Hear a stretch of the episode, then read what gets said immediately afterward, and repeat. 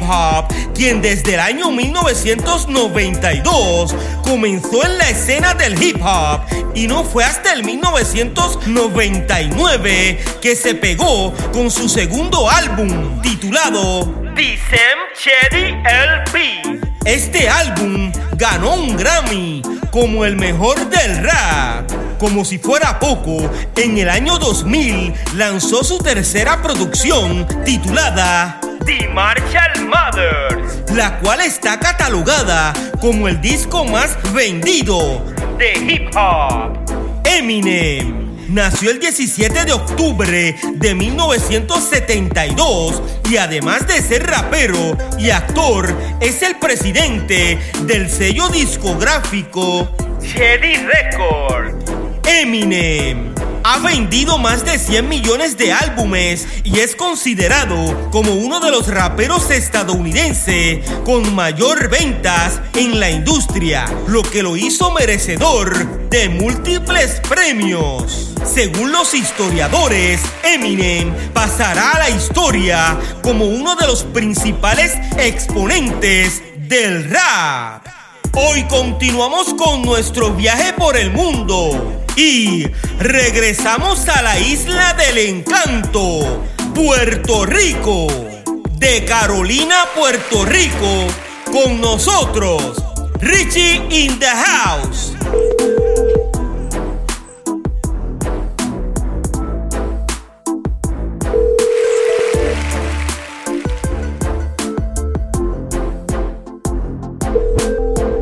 Saludos Richie, ¿cómo estás hermano? Dímelo, saludos papi, bro, contento de escucharte, contento de, estar hablando con una de las leyendas en la música urbana, uno de los pioneros, Hiro Yeyem. Gracias hermano de todo corazón. Oye, nosotros estudiamos en la misma escuela. No puedo decir que estudiamos en el mismo salón y en el mismo grado, pero estudiamos en la José M. Lázaro de Carolina, mejor conocida como la Kodak. Eso es así, ya tú sabes, somos de la familia de los delfines, papi. Oye, de Carolina, la tierra de gigantes. Y déjame decirte algo, la realidad es que quien bautizó a Carolina como la tierra de gigantes no se equivocó. De Eh, verdad, no se equivocó porque mira que para muchos el nombre se quedaba grande, pero no, lo hemos hecho más grande. Eso es así, hermano. De Carolina han salido los mejores bailarines, grafiteros, DJs, raperos, reggaetoneros y salseros. Modestia aparte, me incluyo. Soy de la Oye, Marina. y dejaste, y dejaste, no, y dejaste muchos atletas este, jóvenes y también este, atletas poseadores como Wilfredo, no, no me acuerdo el, el apellido ahora, no sé cuál de ellos es, pero tú sabes que él llegó de Nueva York y donde llegó fue a Carolina. Y aquí fue que ejerció sus su carrera como boxeador y hizo historia y todo eso. Y tenemos mucha Carolina tenemos mucha historia tú sabes en cuanto a todo lo que tiene que ver con la música con el arte con la mano te diría con muchas cosas. Yo creo que, que es un pueblo bien sobredotado en muchas muchas en muchas áreas del arte y de, y de la ciencia y de la música tú sabes. Esto está brutal. En la década de los años 80, en Carolina, Puerto Rico, se vivía lo que hoy se conoce como la cultura hip hop. Claro, oye, y no tan solamente como las culturas hip hop, eh, este, para ese tiempo Carolina tenía la mejor discoteca de, del Puerto Rico y del Caribe, que, que para aquel tiempo era Flying Saucer. Teníamos la discoteca del Hotel San Juan, que era la- una de las mejores discotecas, y aparte de que teníamos todo ese entretenimiento, Eh, Carolina, o, sea, vivió el comienzo de todo lo que fue, eh, diría yo, a la par de lo que se estaba creando en Estados Unidos y aparte de que todo lo que se estaba creando era creado también por Boricua en Estados Unidos. Si hablamos de música house, eh, ya habían boricuas tocando house en Estados Unidos, ¿entiendes? Si hablamos de, de, de breakdancing, de cuando empezó, es más, vámonos más atrás, cuando se bailaba la música el huevo dance. Ya el huevo dance se bailaba en, en Carolina, en Puerto Rico, como, como al nivel de los Estados Unidos, ¿entiendes? Cuando crearon esta discoteca, Puerto Rico tenía las mejores discotecas en el Caribe y, eh, la gente de Estados Unidos hablaba de lo que eran las discotecas acá. Este, yo creo que, que sí, mano, nosotros estuvimos bien a la par. Yo, gracias a Dios, los otros días estaba hablando con unas amistades y, y pude gozarme todo eso, Piro, porque pues a, a principios de los 80, tú sabes, ya yo estaba dando muchísimos bandazos en, en cuanto a todo. Y chamaquito al fin, tú sabes, yo pude ver muchas cosas y yo me acuerdo eh, mucho antes del disco de Sugar Gang, que todo el mundo habla que fue el disco, lo que sea. Pero aquí, por ejemplo, mi primer disco que yo pude escuchar y dije, wow, este tipo rapea cabrón, que está caro lo que está cantando, era el de Top of the ¿te acuerdas? sí, mano, me acuerdo de ese disco. O sea, cuando ese tipo salió, pero mucho antes de escuchar eso, ya yo estaba escuchando cuando, gracias a Dios, tuve la oportunidad de tener un, un ahora es mi compadre, para que el tiempo era mi cuñado, él era DJ y, nosotros estábamos metidos en una compañía que se llama Record Pulse. A mi casa llegaban cajas de, de 12 pulgadas que eran para él y yo las abría y me ponía a escucharlo. Entonces, tú sabes, para aquel tiempo yo escuchaba música como Mexican Music, tú sabes, música este, de, música de Noel, de Sapphire, de Corina, de toda esa gente y era, era, otro, era, otra, era otra época, era otro mundo también, que era del freestyle y todo eso. So, pude vivirme todas esas épocas gracias al Señor Piro, de verdad, como que hoy hablo de eso y, y, me, y, me, y me transporto a esos tiempos y está cabrón, porque tú sabes, ver aquellos paris donde se bailaba freestyle, no se tocaba nada de reggaetón, no había nada de eso de estar bailando pegado, era para el piso, a bailar, a, los pasos, a, competir, con todo el mundo y no es tan solamente así, así comenzó toda la fiebre de, de lo que era el baile y de momento se combinaba con aquellos paris donde, mira, que va a haber un party de freestyle, que sí esto, pero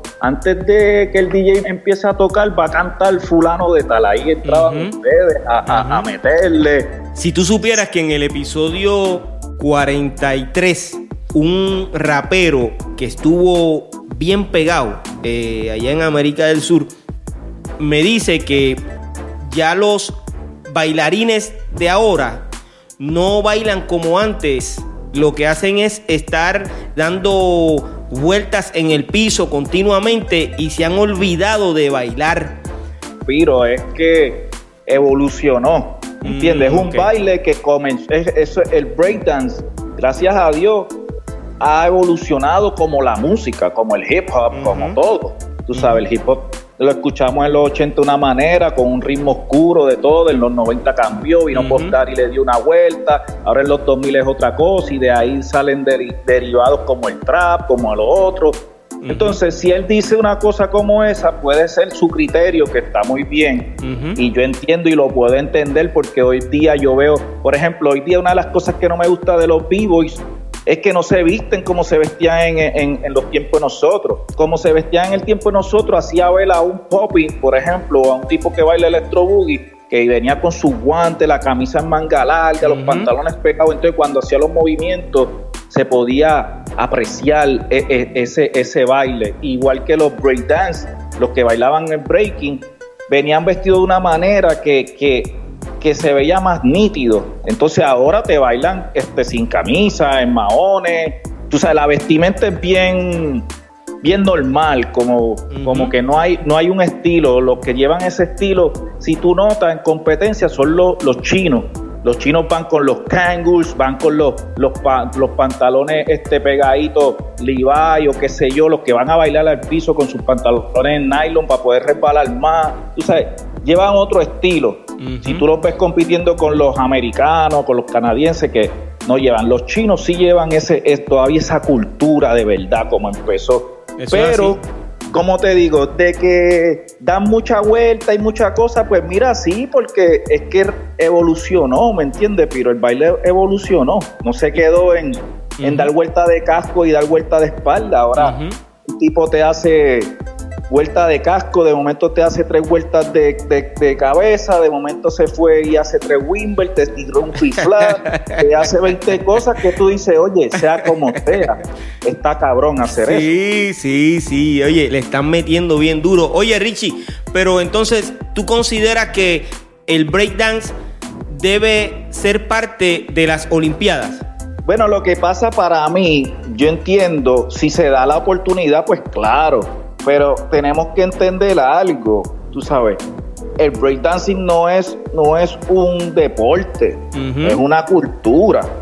¿Entiendes? No es un deporte, eso no es te tiré la bola y tú la cachaste o corremos y vemos a ver hasta dónde más lejos podemos llegar. Yo entiendo que, que, que lo están tratando de catalogar en, en estas competencias tan importantes como una Olimpiada para darle para darle un espacio, para darle un reconocimiento a este, a este baile que lleva años y la gente le ha dado de codo y mucha gente no lo ve como, como que es un baile, ¿entiendes? Como que, ¿cómo te puedo decir? No es un deporte, es como un baile, como normalmente tú vas a una academia de baile de salsa que tienes que ir a tus clases todos los días a practicar salsa, pues tú vas a practicar tu baile.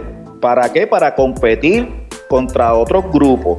Entonces, al hacerlo así, como siempre el breakdancing no es un baile que tú vas a una discoteca a bailarlo como la salsa, por ejemplo. El breakdancing siempre ha sido un butter eh, dance, ¿me entiendes?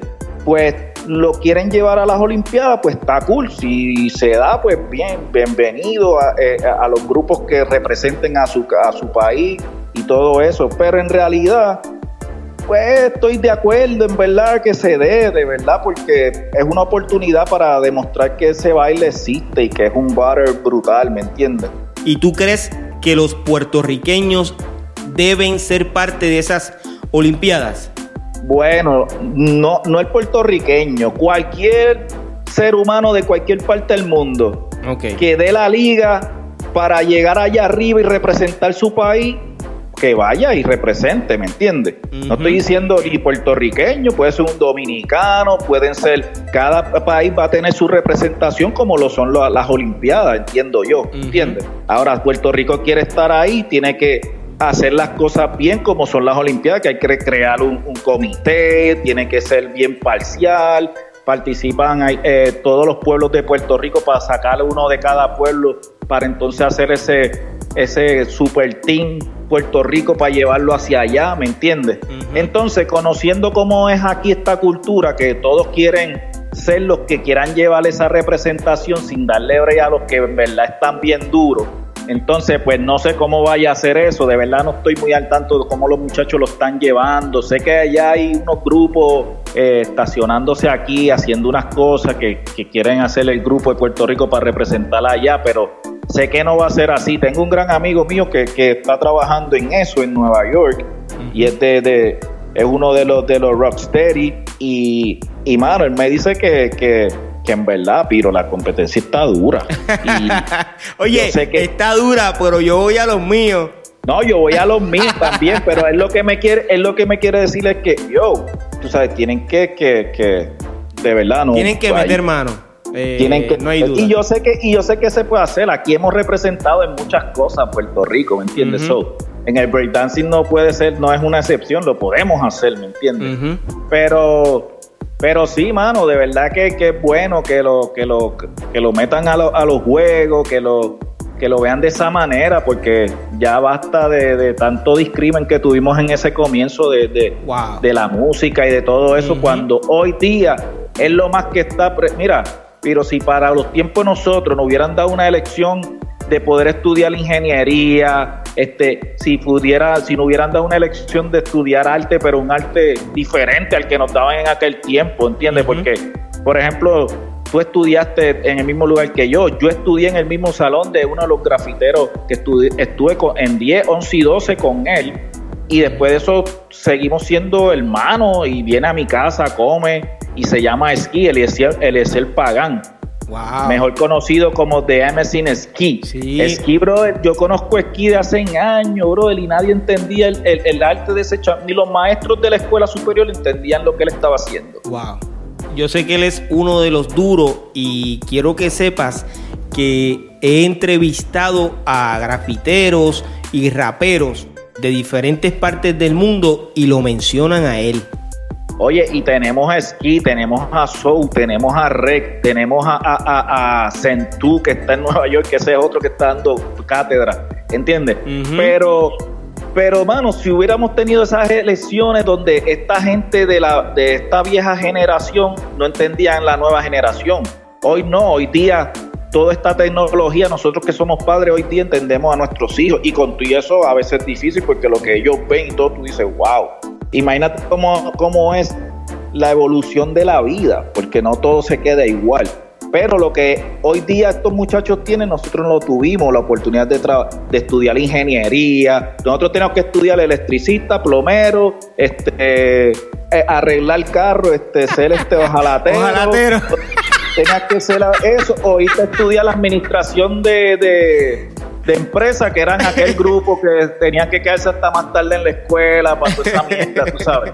No teníamos tantas opciones, entonces hoy verla que se han convertido no tan solamente en opciones, sino tan solamente como un negocio como tú lo quieres llevar. O sea, hoy día un esquí te pinta un cuadro y se vende en 500, tú sabes, su última exposición se ganó más de 30 mil dólares. Wow. ¿Entiendes? Pinta con su arte, ¿me entiendes? So, imagínate lo nítido que es. Y, y ahora mismo el breakdance, que estábamos hablando de eso, muchachos que puedan representar, puedan, por ejemplo, tenemos a Alex de Time Machine, que, bro, tiene una escuela.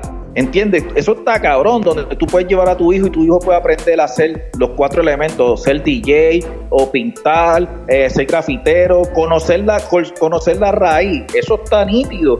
Entonces, los niños tienen como que más oportunidad de no, de no perderse en la porquería de droga o la, la mierda, sino que destacarse en cosas que están súper nítidas y se las estamos dando ahora en bandeja de plata cuando no lo había antes, ¿me entiendes?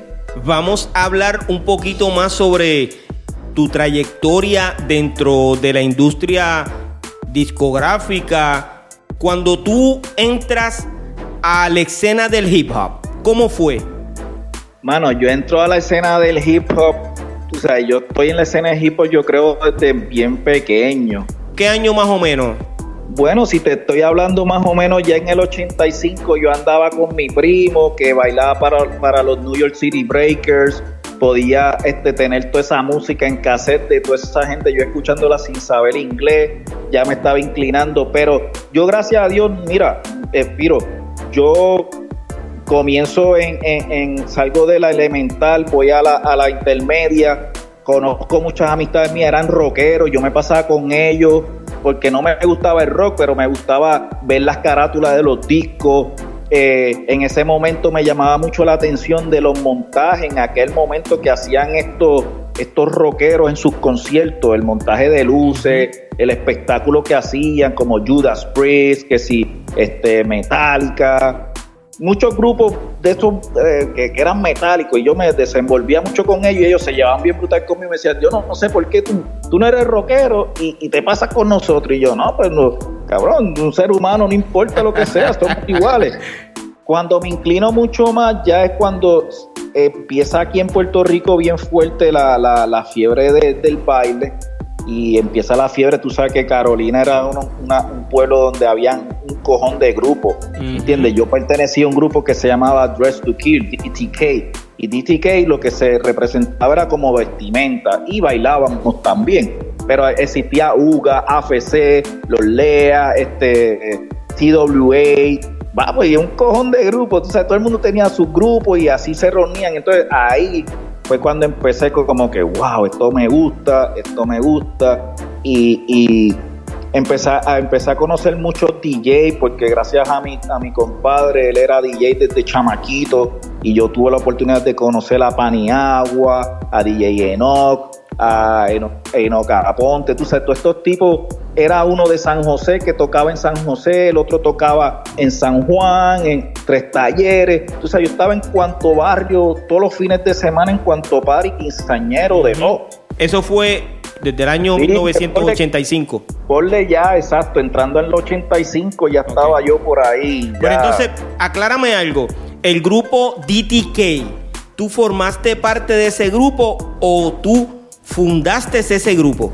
Mira, pues tú sabes que este, esa pregunta de verdad, Tiro, yo ni me acuerdo, pero yo sé que, que éramos el grupo, yo, tú sabes, yo creo que yo lo formé, yo ni me acuerdo, yo sé que estaba Juani de, de Jardines, estaba eh, Trek, que era un grafitero también, pertenecía a nosotros, estaba Quiquito, estaba el difunto Iván, estaba este Arnaldo, estaba, no me acuerdo otro de los muchos que murió, el nombre en ese momento estaba Gulembo, que en paz descanse también, han muerto casi todos. En un momento dado entró Cito también, Sisto tuvo que ver mucho porque Sisto era un tipo, uno de los mejores de los electro Ugi aquí en Puerto Rico y en Nueva York. Sí, Entonces Sisto vestía bien cabrón y Sisto nos daba cátedras de cómo nosotros podernos vestir y, nos enseñó mucho de verdad. Y siempre estábamos bien agradecidos de él porque no, no, no, nos ponía bien adelante en cuanto era la ropa, que para aquel tiempo, ¿sabes lo difícil que era conseguirla?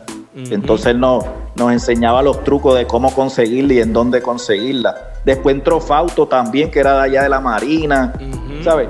Y tú sabes que yo siendo de Carolina, uno de los grupos que más yo escuchaba a la gente mencionar era ese grupo, los TTK. Acuérdate, Piro, que yo, por, por no sé, parece que nació en mí. Yo yo desde pequeño como que siempre supe trabajar los trademarks de las marcas. Como que yo sabía cómo iba a pegar ese nombre, ¿entiendes?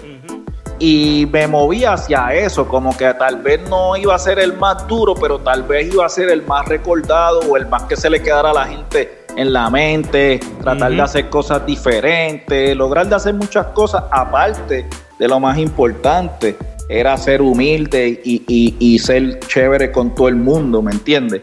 Porque no estábamos en otro flow tampoco de, Pues éramos chamacos y éramos jóvenes también, que tú sabes cuando en esos tiempos uno se le perdía la cabeza a uno, pero yo trataba de mantenerla ahí, aunque a veces se me iba y gracias a Dios, Dios siempre me ponía ahí como que la mano, era, te estás yendo, ¿me entiendes? ¿Y ese grupo se presentó alguna vez en televisión?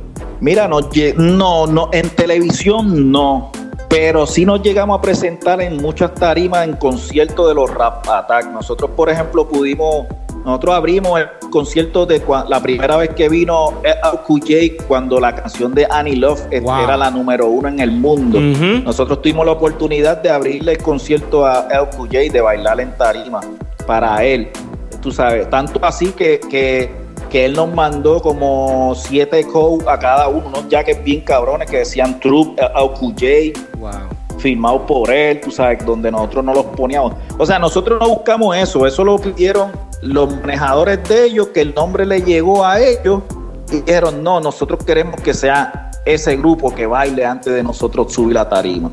Y tuvimos esa oportunidad de treparnos. Y aparte de eso, tuvimos en otros conciertos el de Bismarck y cuando vino a Puerto Rico en el Pavilion tuvimos oportunidad de viajar a Santo Domingo y a otros países. Ahí también tuvimos oportunidad de, conocer a Rubén DJ y entrar y, bailar con Rubén, ser parte del club de Rubén. De Bruli nos buscó en un momento dado también. Tú sabes, había, había mucha oportunidad en cuanto a eso, pero yo fui poco a poco como que después como que me fui inclinando en otras cosas y dejé como que el baile, me gustaba más lo de, lo de me quedé con el DTK, con el Dress to Kill, tú sabes, que era más la ropa y todo eso. ¿Ese grupo tuvo algún auspiciador en algún momento? Sí, mano, aquí había una tienda que se llamaba Deportes 5A. Esa tienda era la que nos daba la ropa, nos daba las tenis, nos daba las camisas, nos daba todo. Cada vez que había un show, había algo, ellos eran los que nos daban la ropa. Y aparte que nos daban la ropa, también eh, gracias al dueño, no, no, no, nos juqueó, como decimos nosotros, con suplidores de él, donde nos daban en aquel tiempo eran catálogos y nosotros pues marcábamos la ropa que queríamos, entonces nos las traían y todo eso. Wow. Quiero volver a mencionar los grafiteros de nuestra época. Yo por lo menos te puedo hablar de los que con, con los que yo me crié, con los que me hicieron hasta mi propia firma donde yo me iba con ellos a, no a pintar, simplemente a ver porque me encantaba, jangueaba con ellos. Uno es Ski, de Amazon Ski, otro era eh, Rec, Trek, Centu, Cent, que murió, que en paz descanse, y el otro era Souls también, ¿entiendes? Fantasy era otro también, que era Pena, que Pena era uno de los que bailaba y uno de los, que de los más grandes en Nueva York, que fue de, los de los recuerdo. de los últimos que se quedaron en Nueva York, porque después un poco más adultos estábamos todo el mundo metido en Nueva York, bailando, en la moda, en la música, todo. Y pena cuando llegaba a la discoteca, todo el mundo decía, uff, ahí llegó el, el, el champion, ¿entiendes? No había tipo, no había moreno que le ganara bailando ese maestro, ¿Cómo surge la idea de crear una revista como lo fue la revista In the House Magazine? Que entiendo que la creaste para resaltar la imagen de los artistas que estaban representando lo que hoy se conoce como la música urbana. Sea la madre la palabra urbana. Pero mira, no, para, para, para, para. No te gusta, dime por qué no te gusta la palabra urbana. Porque eso se lo inventaron los malditos gringos estos que no entendían nuestra música, que no nos querían, era el racismo que había en cuanto a nosotros como latinos, como puertorriqueños, como todos. Tú sabes, ¿por qué, ¿por qué carajo llegaba un jamaiquino, lo que sea, hacía un disco en Nueva York y cuando tú ibas a las tiendas buscabas dancehall, reggae y conseguías dancehall, reggae y quería reggae, pues conseguía reggae. Eh, iba a la sesión de hip hop, conseguía hip hop Iba a la sesión de RB, conseguía RB. Iba a la sesión de soul, conseguía soul. Pues nosotros éramos lo mismo, pero latino, español. Pues tenían que ponernos el reggaetón en el área de reggae, dancehall. Como cuando sale cultura profética, el disco lo ponen en reggae latino. ¿Entiendes? No lo ponen en música urbana. Cuando hacemos hip hop, pues donde dice hip hop, hip hop latino. ¿Entiendes? Ahora, una fusión es urbano, yo le llamo a Dari Yankee con, con Luis Fonsi despacito, ¿entiendes?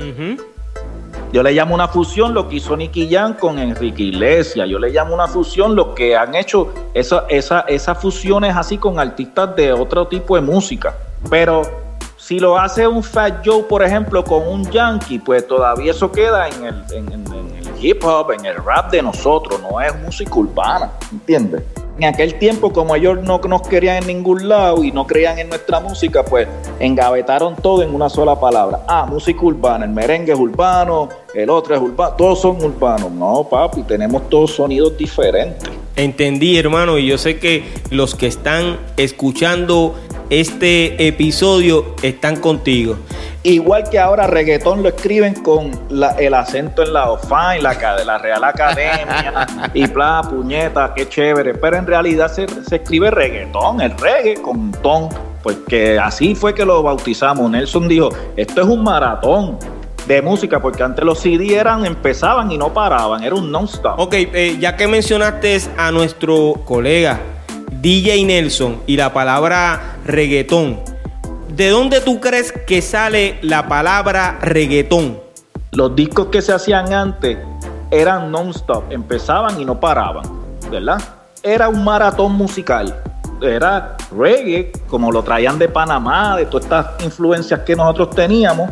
Y hasta que en un momento dado nuestro amigo dice, pero espérate, que esto es como un maratón de música, no para. Cuando tú sabes que los maratones empiezan y es un maratón que es largo y eso es largo y no para. Pues digo, mano, esto es reggaetón, de maratón, reggaetón.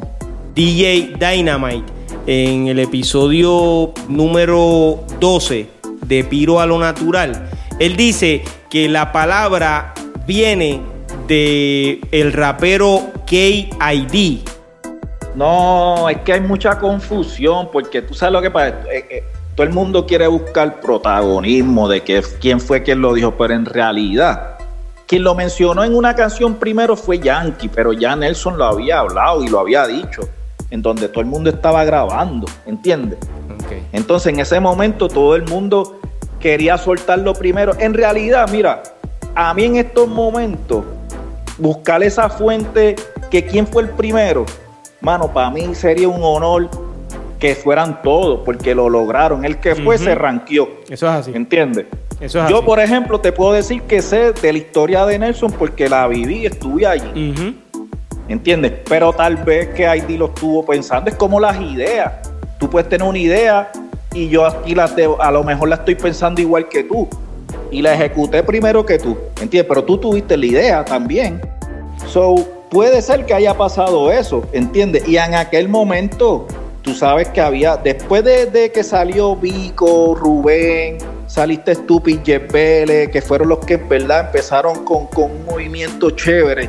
Todos estos tipos, habían artistas en, San José, habían artistas en Bayamón, en Toa Baja. En todo el que era DJ tenía su corillo de cantantes. ¿Tú sabes toda la música que estaba saliendo? No se escuchaba porque en aquel tiempo era cassette, entonces no, no había como un cassette tal vez de la gente de Ponce o de, o de Toa Baja, no me llegaba a mí en Carolina, al menos que tuviera un primo o alguien que me lo enviara, ¿entiendes? Pero por allá estaban escuchándose todos ellos, ¿entiendes? ¿Quién se inventó el nombre de la revista? Pues mira, este, aquí había un programa que se llamaba Los Viernes de Rap en el canal 13, que, específicamente donde quedaba en, el, en Carolina. Todo el mundo llegaba aquí de todas partes de Puerto Rico a que se le diera la oportunidad de no tan solamente cantar, de bailar también. Entonces yo me pasaba por todos esos lados jangueando y tú sabes cómo era. Ya yo tenía la idea desde los 90, viendo todo el movimiento y todo esto. Cuando yo viajo a Nueva York por primera vez, chamaquito, ya yo tú sabes, había visto The Source en el 86 por ahí, sus primeras revistas, y yo me las tenía todas. Entonces, siempre tenía revistas por la cuestión de la moda y todo ese revolú.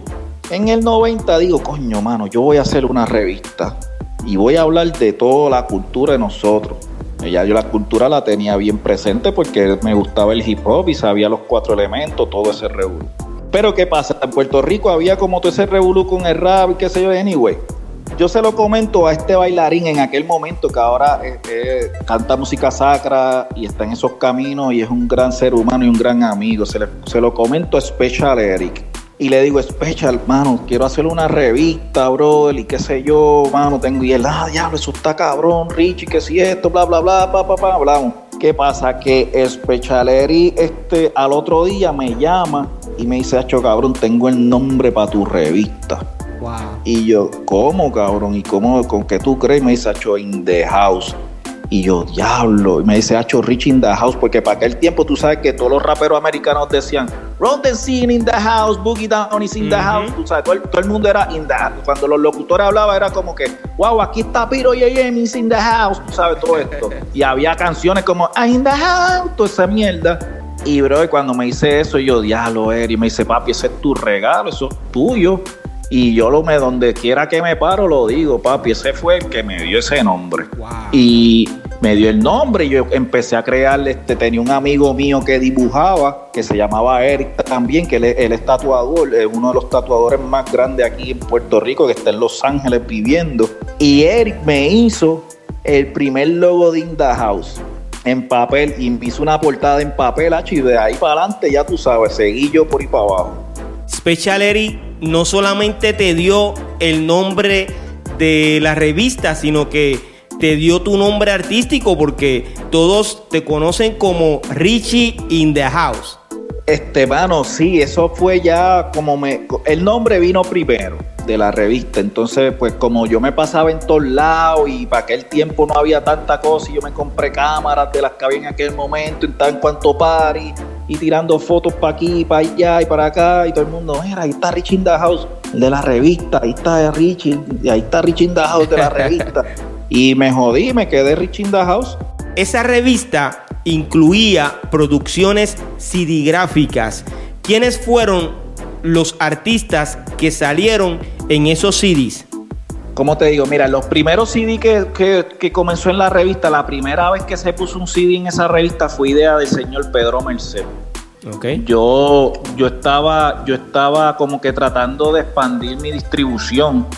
Entonces fui donde él porque él distribuía este, los, los cassettes y los CD en aquel momento y le digo, mira, yo quiero que tú me distribuyas y él viene y me dice, ¿pero qué tú tienes? Y yo, pues una revista. Y él, pero chico, como una revista? Pero y, él no sabía ni la revista. Y cuando le enseñó la revista, chico, la revista es de, de todos estos artistas que tú distribuyes. Y después se explica y me dice, wow, ese proyecto está bien brutal tuyo. Pero chico, yo no te, tú, sabes, ese no es mi negocio, mi negocio es la música. Y yo, diantre, me fui bien triste. Al otro día me llamó, Richie, ¿puedes pasar por acá? Y yo, sí, Pedro, pasó algo. No, no, no, quiero hablar una cosa contigo. Y cuando voy me dice, tengo una idea, ¿por qué no le ponemos un CD adentro a la revista? Ahí sí yo puedo distribuírtela. Y yo le digo, Acho Pedro, es que imagínate, yo, yo estoy solo en esto y yo me gasto un montón de chavos haciéndola, yo no tengo chavo para hacer un CD. Y me dice, pues si yo lo hago, lo fabrico yo, lo ponemos dentro de la revista y tú me las traes ya con el CD adentro, entonces yo te la distribuyo. Y mano, pues así lo hicimos. Fue la primera vez que esa revista cruzó el charco a Nueva York y vendió más de 30 mil ejemplares. Una cosa brutal. Wow. Con un CD creado por DJ Joe, Master Joe fue el, productor eh, del director, pues DJ Joe fue el que, lo, el que lo preparó musicalmente. Entonces, después de ahí fue historia, porque como Pedro Merced me daba la música de lo que él distribuía. Entonces yo me veía muy casado con él y la gente que estaba con él. Y yo pues después de esa, de esa edición hablé con él y le dije, Pedro, yo no puedo hacerlo así porque me ven como que estoy casado yo necesito de todos lados. Y me dice, tranquilo, este, ya te ayudé, sigue tú por ir para arriba.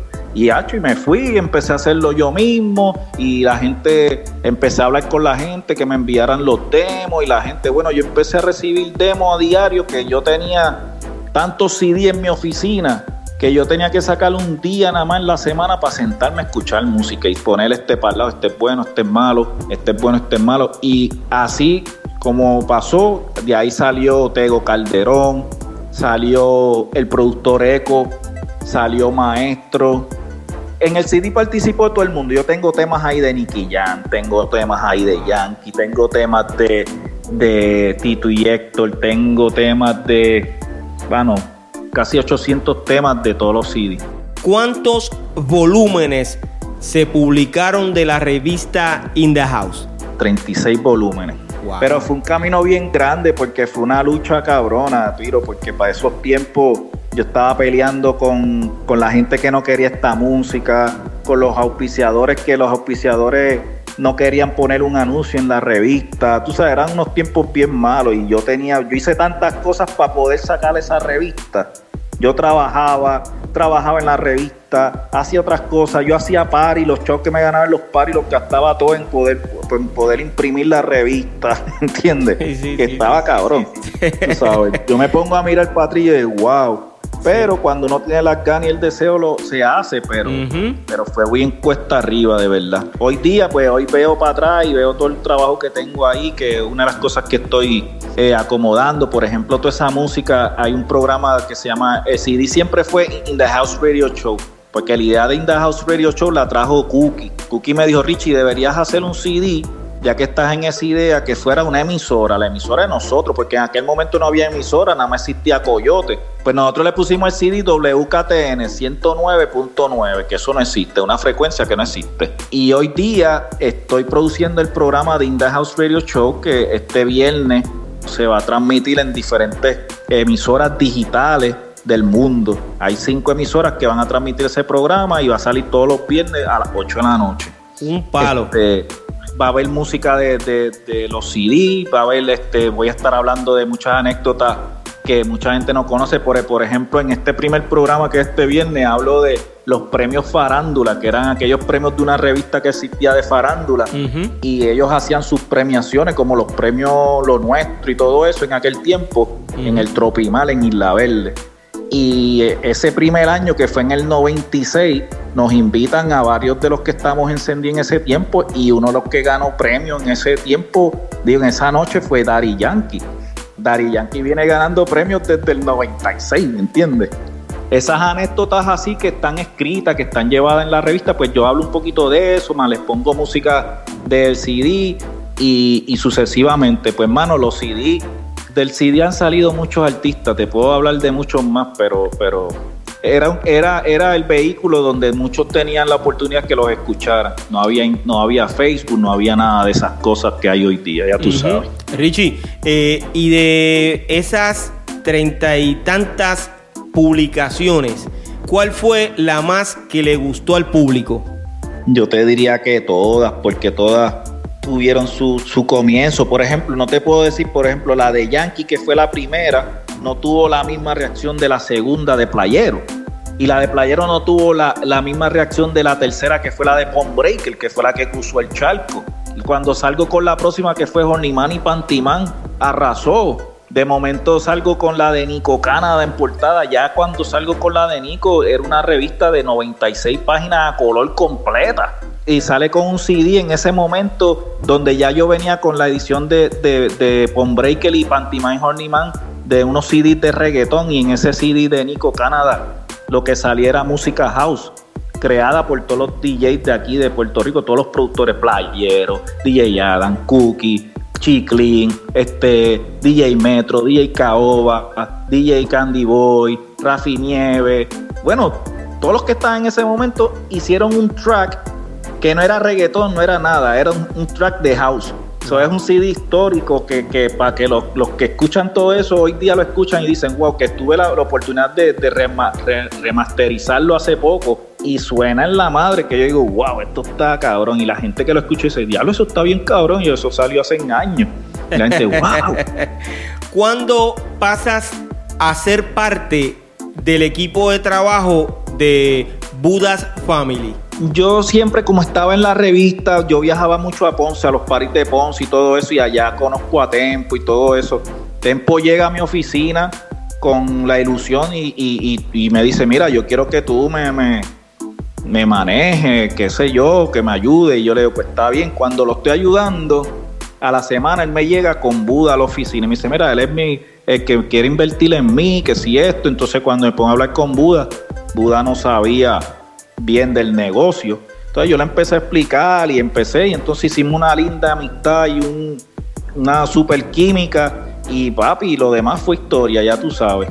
Nosotros fuimos los primeros en aquel tiempo hicimos lo que se le llama el Digipack, que son los CD en cartón, porque el CD se hacía en clear y ese CD yo con los conocimientos que tenía de, disquera y todo eso, en verdad tú sabes que para ese tiempo nos pirateaban bien cabrón. Entonces yo todo momento buscaba la manera de que no me piratearan. Entonces le pude dar mi idea a Uda, misionaria, y él me, me creyó, me creyó en mí. Y cuando lo hizo, los resultados fueron tantos que me agradeció hasta el último día en vida, ¿me entiendes? Porque yo logré hacer que, que los disqueros nos compraran COD, los CD, y logré hacer que no pudieran piratearnos un producto tan elaborado porque estaban jodidos. Ellos pues, pues, decían, pues mejor prefiero comprárselo, venderlo y ganarme los chavos que ese producto está caliente porque no, primero no se lo puedo piratear.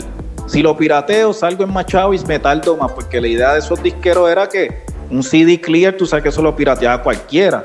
Entonces ellos son los dueños de las tiendas. Pues ellos vendían sus CDs primero y los de nosotros para cuando les diera la gana, ¿me entiendes? Y cuando venían los cuadres, no se vendió tanto. Y tu puñeta. Pero habían abierto 39, 43 tiendas alrededor de Puerto Rico. Nosotros fuimos el banco de mucho, de mucha de esa gente. Oye, si supiera que quisiera hablar, pero no puedo. No, yo viste la primera vez que hablo de esto, pero el, el que escuche esto sabe, seguro que disqueros, sí. nosotros... Y todos esos disqueros que hoy día viven en Miami, en apartamentos cabrones y todo, están repletos de chavos, pero está bien porque nosotros no sabíamos, punto. Ellos sabían y, y, y pues, pero pero nosotros seguimos y los que aprendimos y los que éramos como yo, buscábamos la forma y no podían, ¿entiendes? Entonces ahí pues, pues Buda, la amistad como que creció más porque, tú sabes, vender 50 mil copias COD no, a 8 pesos, ya tú sabes. Sí, buenísimo, buenísimo. Años después me entero de que eres director en la revista Vea.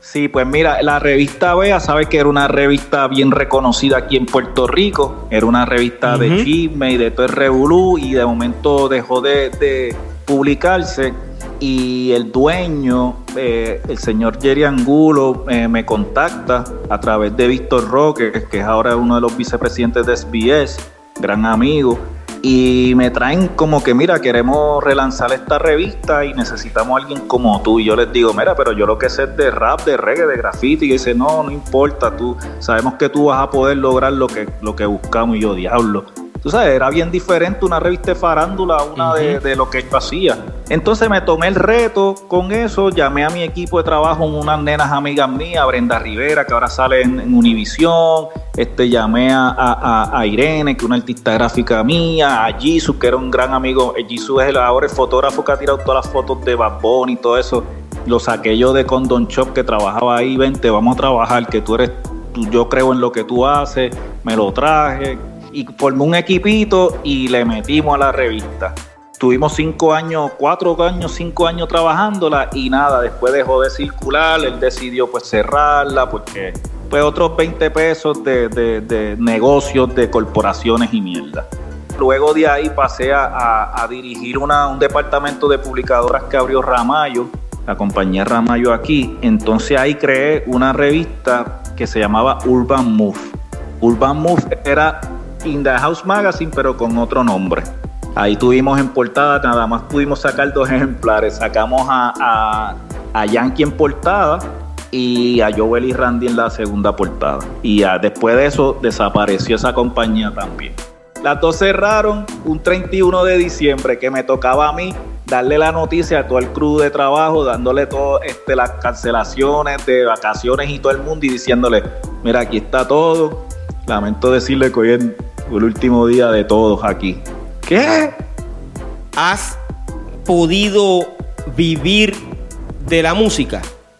Sí, sí, he podido vivir. Hoy día vivo de la música. He tenido que hacer sacrificios. Yo he tenido que hacer hasta Uber. En un momento dado me aborrecí tanto de la música y me aborrecí de tantas cosas que son tan negativas en este género que me frustré tanto que me fui para afuera. Estuve tres años en Texas viviendo y después de esos tres años decidí de nuevo volver y, montar todo lo mío de nuevo y comenzar, ¿me entiendes? Y luego de tu aportación al rap y al reggaetón, ahora sales con un nuevo concepto de gorras, teachers, sudaderas, entre otras cosas. ¿Cómo surge ese nuevo proyecto de Carolina, la cuna del reggaetón? Pues mira, este, yo represento, o sea, yo soy fábrica de gorra, o sea, yo represento una fábrica donde yo vendo ese servicio a cualquier cliente que cuando comencé nadie quería comprarme una cabrona gorra. O sea, yo decía, mira, yo hago gorra, papi, te puedo hacer la gorra tuya para el equipo de pelota, gorras costume, bien cabrón, y me miraban, ah, este tipo está loco.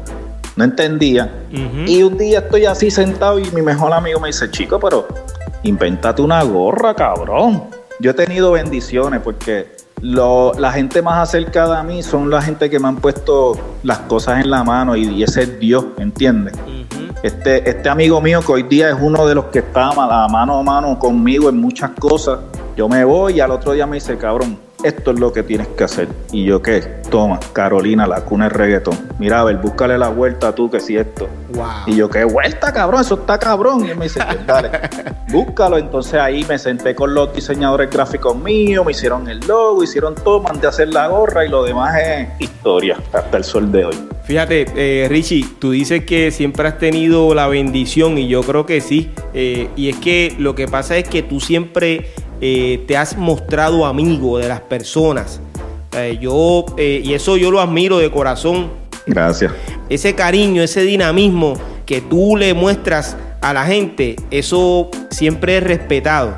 En esta vida es una vida que es corta y todo el mundo la tiene que gozar. Entonces hoy día vemos como, como unos encojones como ahora que tú me estás entrevistando para tu podcast. O sea, yo no me... Yo, yo me alegro que tú me estés entrevistando, pero hay otra gente que, que se muerden porque tú estás haciendo podcast, porque ellos hacen podcast también. Entonces, no, la vida no puede ser así. Aquí hay espacio para todo el mundo. Para todo el mundo, mano.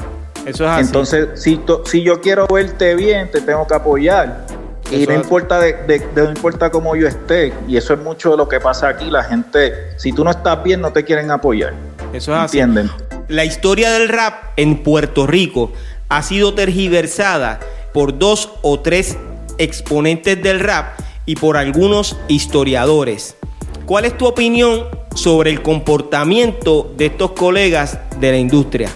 Mira, yo creo que el comportamiento de muchos eh, ha sido más en favor de lo que pueden lograr a través de sus redes sociales en cuanto a views, en cuanto a polémica y todo eso. Son fanáticos pero no conocedores. Entonces pues buscan ciertas cosas como buscar la polémica y todo eso y enterarse de la historia o enterarse de, la historia del rap a través de los comentarios y de tanta gente escribiendo y diciendo cosas. En realidad, a mí me dicen, Richie, tú eres el que tienes que hacer la historia. Yo digo, yo no tengo que hacer, yo cuando haga, mi, haga la historia, hago la historia mía de lo que yo viví, pero yo no puedo hacer la historia de rap y decir esto fue así, este fue el primero, este fue, ¿entiendes, Piro? Porque tú viviste un tiempo, el momento, tú tienes tu historia y no es la misma que la mía. Nos conocemos, hanqueamos juntos, estuvimos juntos en 20 mil sitios, pero jamás y nunca es la misma. ¿Entiendes? So, nadie puede hablar de la historia por, por número y récord, ah, este fue y este el otro, que si esto, lo otro. No, ¿entiendes? Siempre va a haber alguien, nadie se inventó de esto, nadie. A lo mejor dice, no, el que, el que primero que cantó rap fue en el 1960, el tipo tal. Sí, pero ese tipo tal, tal vez se lo inventó, pero tal vez lo escuchó de un tipo en un radio AM y FM de allá, de, de, de la guerra, mientras los aviones pasaban, escuchaba música y salió un negrito cantando y lo sacó de ahí. Sobre todo un negrito. Sí, o, sobre todo un negrito o un blanquito o el que sea, ¿me entiendes? Ajá, ajá. Pero eso, eso está ahí como en la vida, tú sabes. Todo lo que está pasando ahora ya está escrito, estuvo escrito. Decir quién fue el primero, tú le hablas a un tipo de la edad un poco más, de la edad de nosotros, te va a hablar de, de del que ellos, de que ellos escucharon hablamos con nuestros abuelos y nos va a decir, no, pero es que yo escuché a Chori Castro. Lo que ustedes hacen, Chori lo hizo primero y escuchas a otro tío tuyo, papi, eso fue Glenn Morroy. Y escuchas a uno de allá afuera y te dice, no, eso fue el primo de Bismarcky. No, eso fue un primo tuyo en el Bronx, de los primeros que empezaron en el rap. Para mí yo no le busco tanto la historia, yo le busco lo de gozar, ¿entiendes? Yo le busco que gracias a todos esos que hicieron posible hoy día la música es la música, ¿me entiendes, Piro? Porque todos tuvieron una lucha y lucharon en aquel momento por lo que les gustó. Y lamentablemente, tal vez no están gozando de lo que les gustó económicamente hoy, pero fueron fundadores, fueron los que pusieron el puente, construyeron un poquito de cemento, ahí lo pusieron, ¿me entiendes? Como lo hiciste tú, como lo hizo Rubén, como lo hizo Vico. Lo más importante aquí no es la historia, es el respeto sobre todo el respeto. Eso es bien, bien importante. A mí no me importa quién se lo haya inventado, es que cuando yo veo un bico, tú sabes, si tengo que levantar las manos, la veo a Rubén también, te veo a ti también, a Pique Pérez también, a MC Base también, a los que yo vi en todo esto cuando, cuando crecía, ¿me entiendes? A los nuevos exponentes del rap, ¿qué consejo le darías? A los nuevos exponentes del rap, yo les, yo les digo que en verdad, por ejemplo, que lean mucho, que se instruyan de muchas cosas. O sea, que, que, al, leer las palabras le van a salir más, chévere, van a tener más rima. Eso estamos hablando hoy aquí. Por ejemplo, estamos hablando del chamaco este como Eladio Carrión, que salió con su disco este de Monarca y nos pusimos a escuchar el disco y en verdad el tipo tiene una rima que no todo el mundo tiene. Entonces eso lo hace, lo hace diferente. Entonces le hace, le hace que le guste a la gente. ¿Por qué? Porque el tipo sabe de juegos de electrónico, sabe de, de juegos de fútbol. Entonces, cada rima que él hace, aunque tú no la entiendas, el que, tiene para el que juega PlayStation, tiene para el que, para el que juega fútbol, tiene para el que juega baloncesto, tiene para el que lee libros de, de, de cuentos, tú sabes el tipo te puede narrar de tantas cosas que tú dices, wow. Entonces el consejo mío es que, se instruyan, que lean y que traten siempre de buscar su propio flow, de no parecerse a nadie. Los seguidores de este podcast, ¿cómo pueden enterarse de los nuevos proyectos de Richie in the House y a su vez comprar los productos de Carolina, la cuna del reggaetón? Mira, no se los voy a poner difícil. A mí me consiguen como Rich in the House en todas las plataformas digitales. Está mi página de richindahouse.com. En esa página pueden entrar. Hay una parte que dice tienda online. Le dan ahí y ahí los va a llevar directo a todo lo que estamos trabajando en cuanto a ropa, gorras y todo esto de Carolina.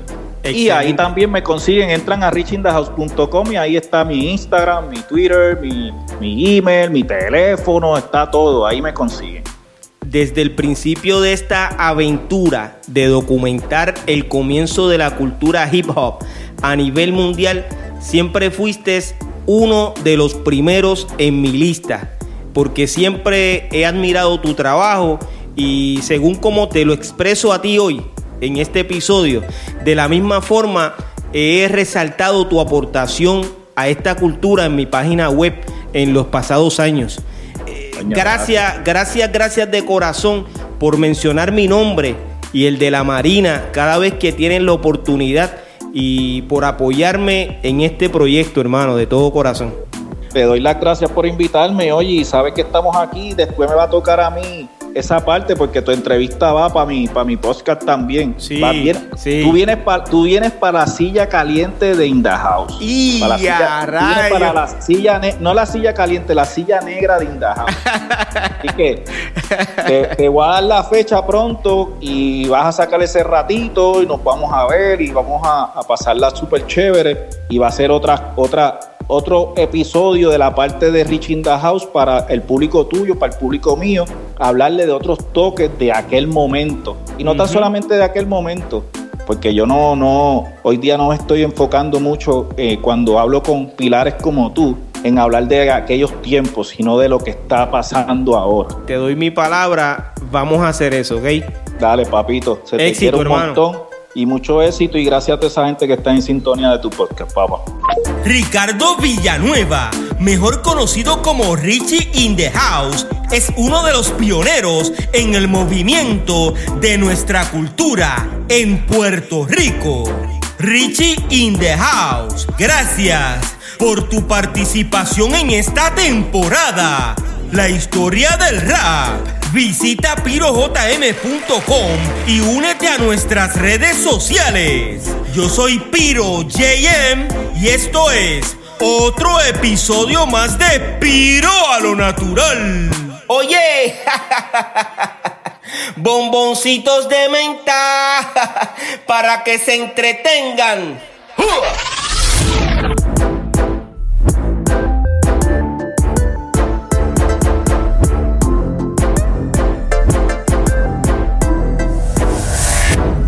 Soy como soy.